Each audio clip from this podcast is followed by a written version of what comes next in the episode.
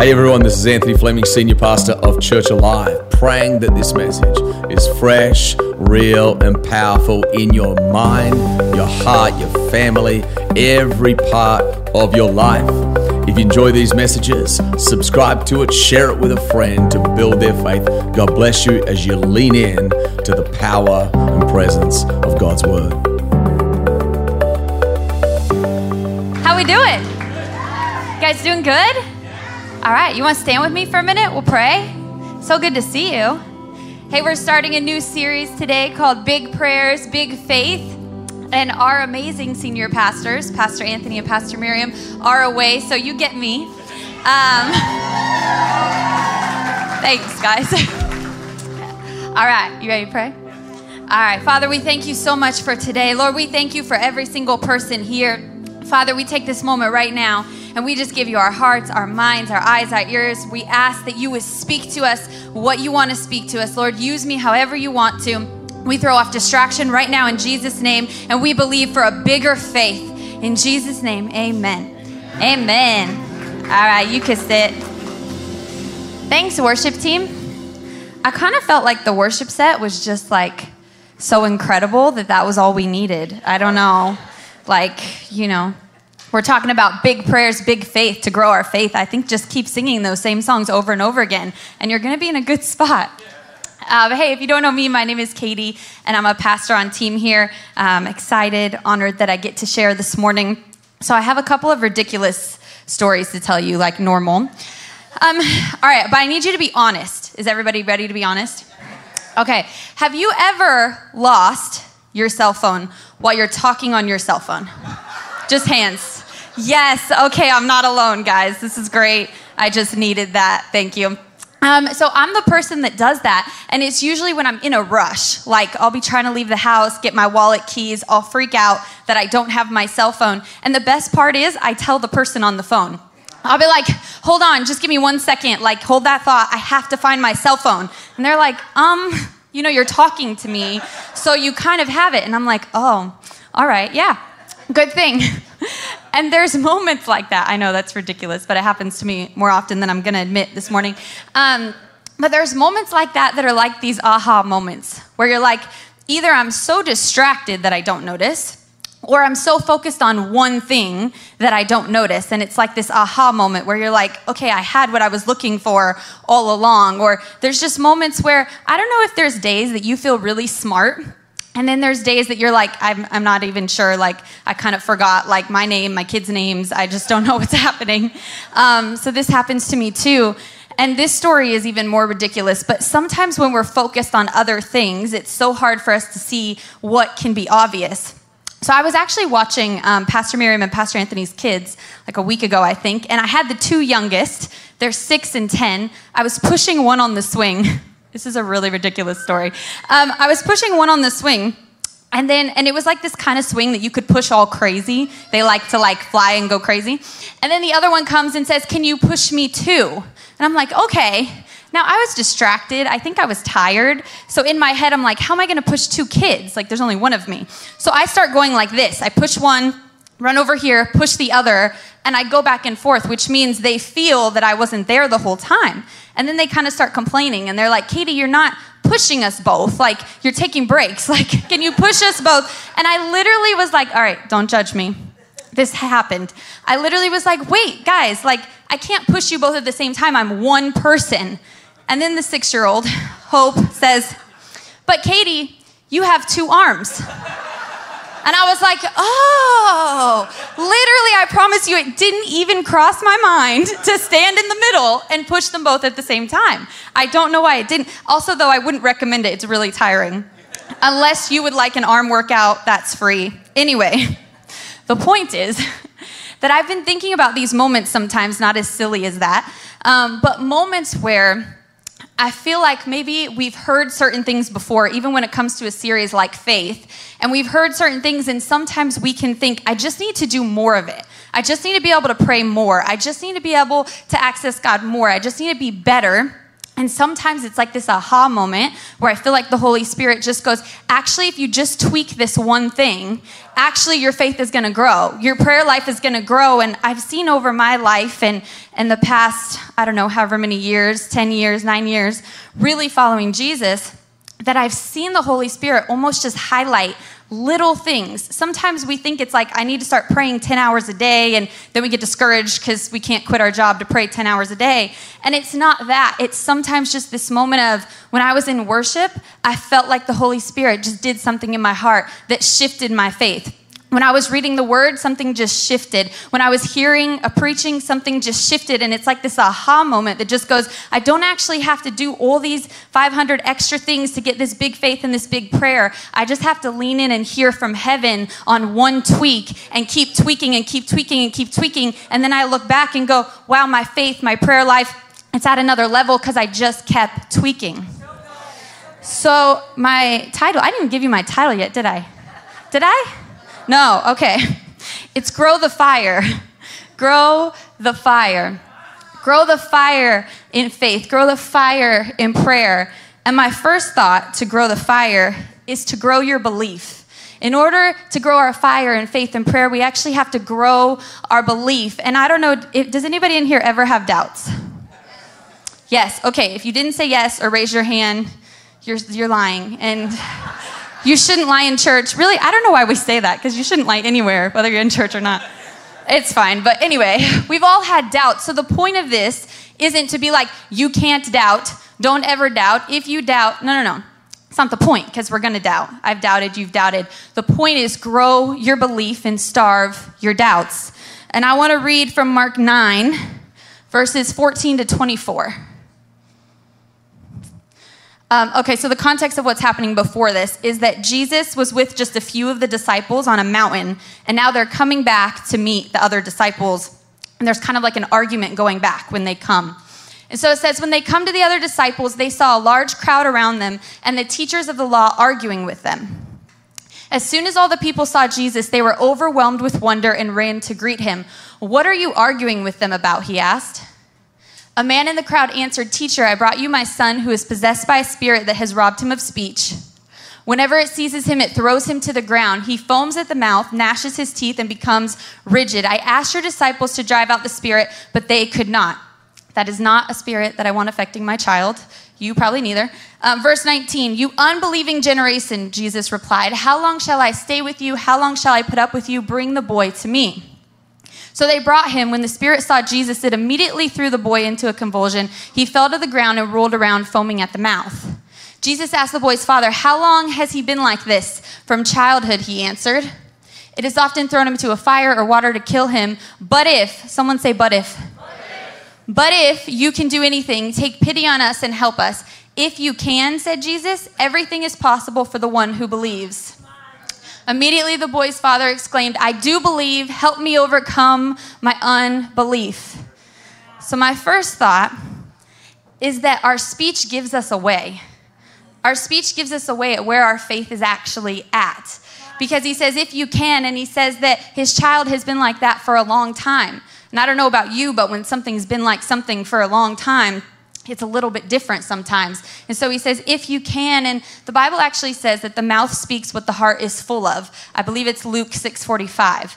The mouth speaks what the heart is full of. So actually, our speech gives away where we're at with our faith. And Jesus knew anyway, but his speech gave him away. And so the first thing Jesus does is actually address his speech. If you can, anything is possible for who believes. He addresses the speech first. And what I was thinking about, I don't know if you've ever done this I may have done this, um, where you pray one thing or you believe one thing, and then maybe a day or two later, you go and you basically profess or confess the exact opposite to friends, to people. It's like, I'm believing for this job, I'm believing for this reconciliation, I'm believing for X, and then the next day I went and told six people it's probably not gonna happen.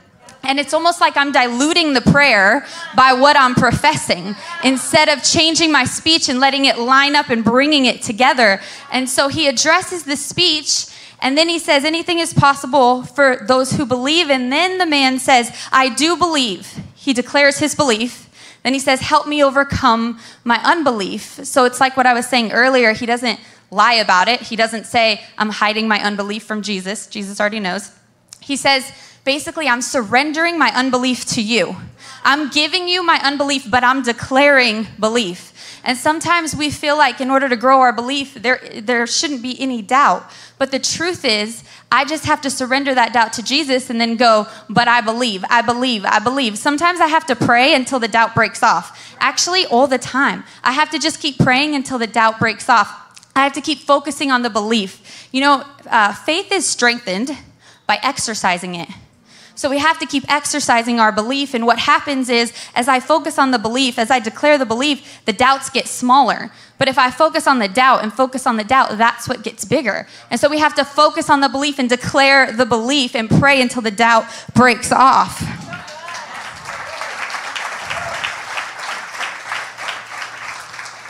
And then Luke 17, 5 to 6.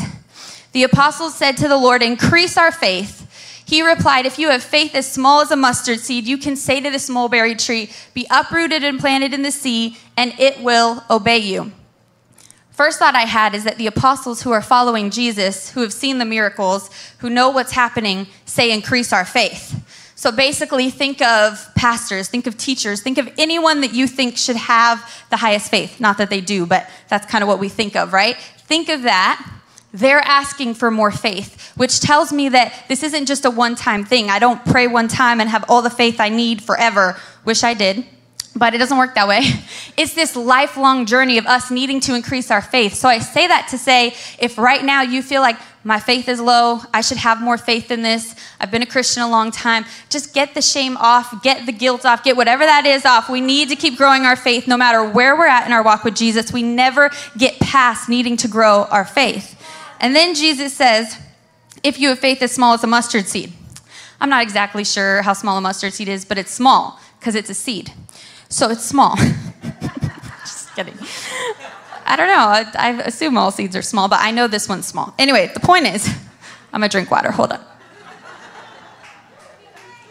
Okay, the point is that if you have faith as small as a mustard seed, you can say to the mulberry tree, Be uprooted and planted in the sea, and it will obey you. In other words, even if your faith is small, if you speak it, if you use it, a miracle can happen.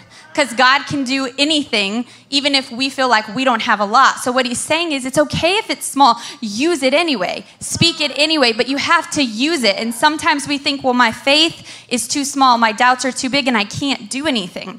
And actually, what we have to do is start with the faith we have and keep declaring it until that's what grows. Don't ever think it's too small to start using it, to start believing it, because if we never use it, it never grows. So even if you feel like, oh man, my faith is like this little tiny thing, it's fine. We don't know how big a mustard seed is anyway. You're probably good. But listen, I'm sure someone knows. I think Pastor Fernando probably knows because he probably researches those things.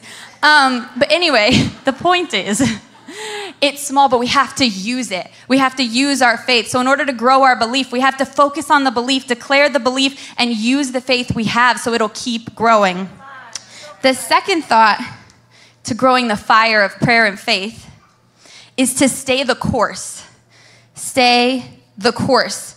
The thing is, we're supposed to pray and believe for miracles, for the impossible, and those things happen because our God does the impossible. But we have to be more committed to Jesus than to the outcome.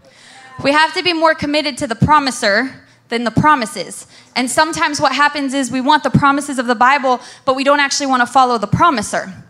And so we have to stay the course in order to actually grow the fire because I've met, and honestly, this is like just not something that I love about pastoring, even though I love pastoring.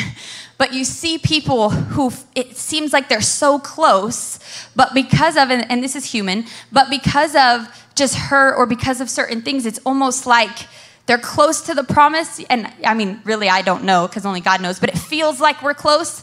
And then they just kind of jump ship because they feel like, oh man, I, I don't know if I can stay the course anymore. And the thing is, sometimes we look at scripture and then go, well, God, what happened to this promise? And God's going, well, you have to stay the course. You have to keep trusting me. And in Psalm 23, verses 1 to 3, this is, um, David is writing this psalm, so it's a hymn.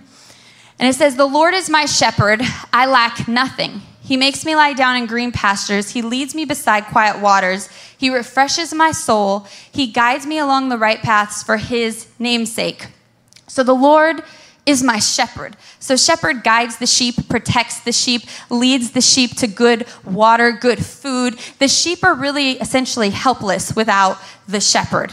Okay, so in order for us to be able to have the promises, we have to say, Jesus is my shepherd, which means I follow Jesus, which means I trust Jesus, even if it looks like something isn't happening the way I want it to happen. And the first part that says, The Lord is my shepherd, I lack nothing.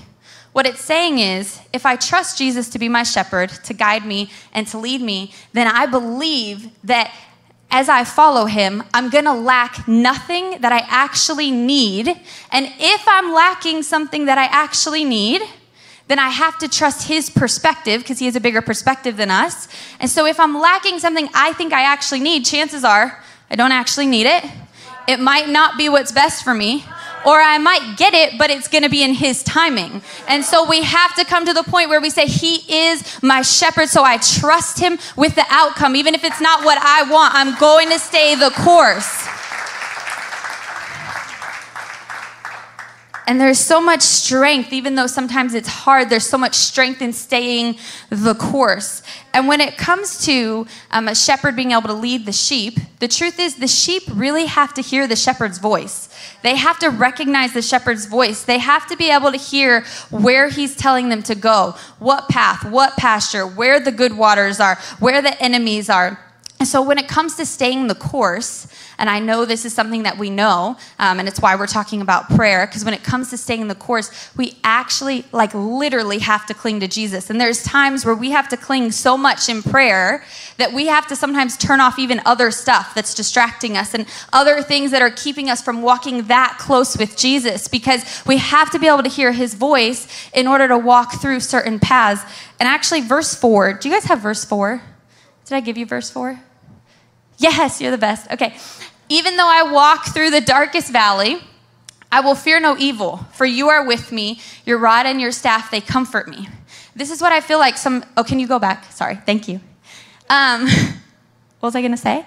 Oh, this is what I feel like sometimes happens with staying the course is that we get to the darkest valley and we go, Jesus, I thought this was like gonna be sunshines and rainbows. Like, what's this darkest valley? And that's a lot of times when we jump and we get off course because we feel like I don't really know what this darkest valley is. But David says, I will fear no evil, for you are with me. Your rod and your staff, they comfort me. The rod and the staff were used to guide, and then they were used to ward off enemies. One was a weapon, one was a guide. So when we're walking through the darkest valley, I think the danger is we go, It's dark here. I'm gonna trust in me because it's dark and Jesus got me into this darkness. Instead of realizing that maybe when I was following Jesus, I got to this darkness, but He's gonna get me through it because the thing is, it says it's a walk. It doesn't say I die there. It doesn't say I live there. It doesn't say I'm forever stuck there. It says I walk through the darkest valley. And if I listen to Him, He's gonna get me through it. So it's so important that we stay the course that we grow our belief, that we stay the course. And then the last one is that we step into power and authority in Jesus' name. Luke 10 19 says, I have given you authority to trample on snakes and scorpions and overcome all power of the enemy. Nothing will harm you. Ephesians 3:12 says, "In him and through faith in him, we may approach God with freedom and confidence." I find that sometimes, and actually even for myself recently, um, we can believe and then we can stay the course, meaning we're still following Jesus, still coming to church, still doing those things. Um, but somewhere along the way, we lost the power. Somewhere along the way, we lost the authority. But the thing is, the scriptures say that we have power and authority through Jesus' name because he died on a cross, raised from the grave, loves us, forgives us. It has nothing to do with what we've done. I don't have power because of anything I've done. I don't have power because I'm a pastor. I don't have power because of anything, except for the fact that Jesus gave me the power because I'm his kid and that in his name he can do anything.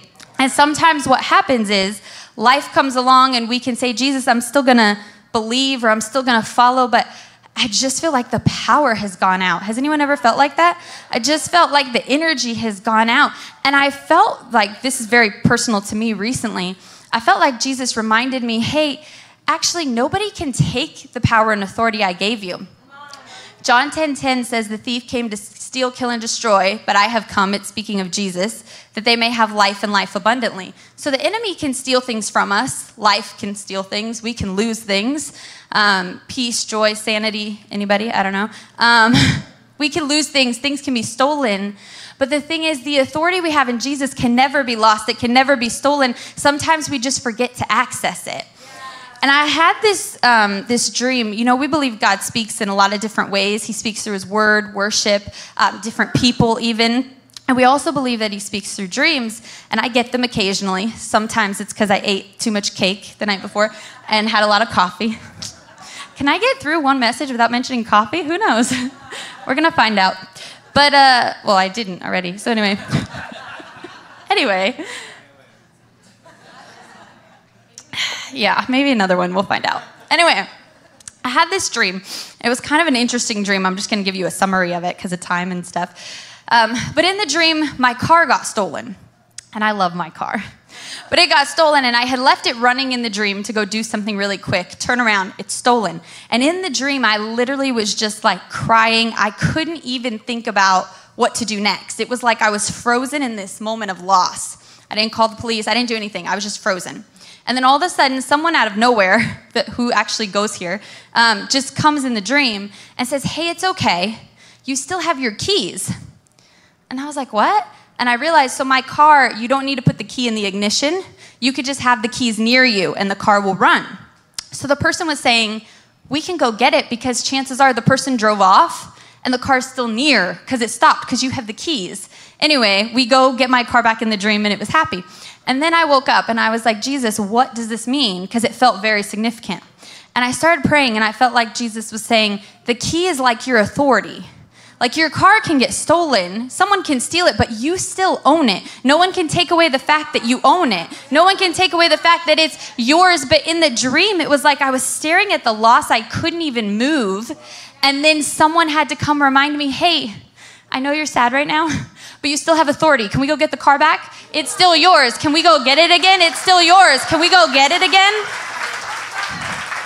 And I felt like there were things in that moment that Jesus was like, hey, Katie, I actually need you to go take authority over some things again, over some of your uh, like thought life, over some things in your mind, over certain things that you felt like maybe you gave up on. I need you to go back and take authority. And then I felt like the Holy Spirit said, and I need you to remind other people that they still have authority. That sometimes there's a moment to mourn. There really is, depending on what you lost. And sometimes we lose people, but sometimes we lose dreams. And sometimes we lose things that, you know, what we thought life would be like. Like we mourn a lot of things, and there's a moment for it. But then there's a moment to say, hey, I know you lost that. I'm sorry but it didn't take your authority in my name. It didn't take your power in my name. So when it comes to growing our prayer life, when it comes to growing our faith life, there's a moment where we have to say, you know what? I'm done praying prayers that are just like, Lord, if you can, maybe, like, give me a good day. Like, no, no, no, I'm gonna start stepping into power and authority in His name. I'm gonna believe all the things. That one song we sang, by the way, that was like, I believe you're doing, yeah, that was incredible. Like, just sing that over and over again. But anyway, I'm going to stand and say, no, no, no. I'm not just going to let whatever happens happens anymore. I'm going to take my authority back. I'm going to stand in prayer and I'm going to say, no, no, no. The enemy can't have my kids. No, no, no. The enemy can't have my thought life. No, no, no. I have authority in Jesus' name. I'm believing for healing. I'm believing for miracles. I'm believing for breakthrough. I still have authority in Jesus' name.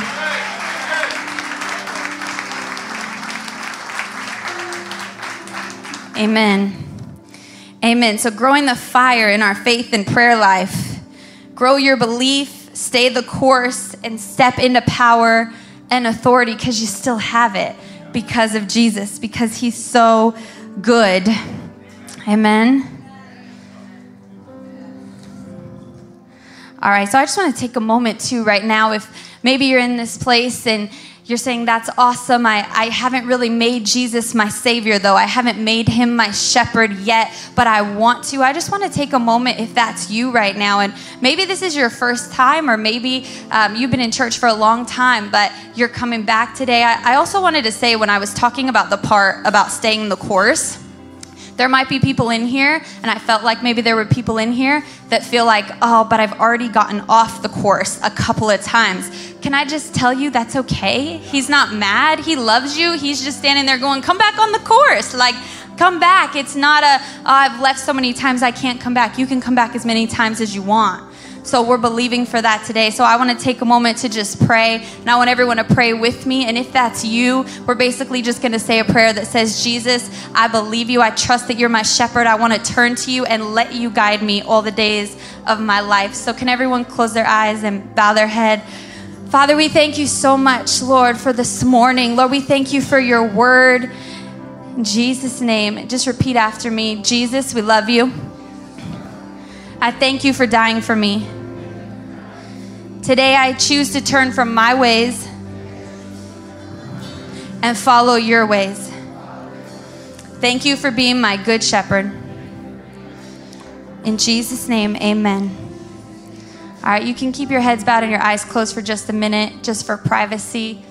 If that was you, if you feel like for the first time, I want to say, Yes, Jesus, I want to follow you. I want to stop trusting me. It's not working. I want to be able to have you be my shepherd. Or maybe, like I said earlier, you've done it before but you want to say today, I'm, I'm giving it back to you. I'm getting back on the course. I'm trusting you. Right now, at the count of three, I just want you to raise your hand, nobody looking around, so that I can pray for you. One, two, three. If that's you, raise your hand coming back, or for the first time, I see that hand. I see that hand.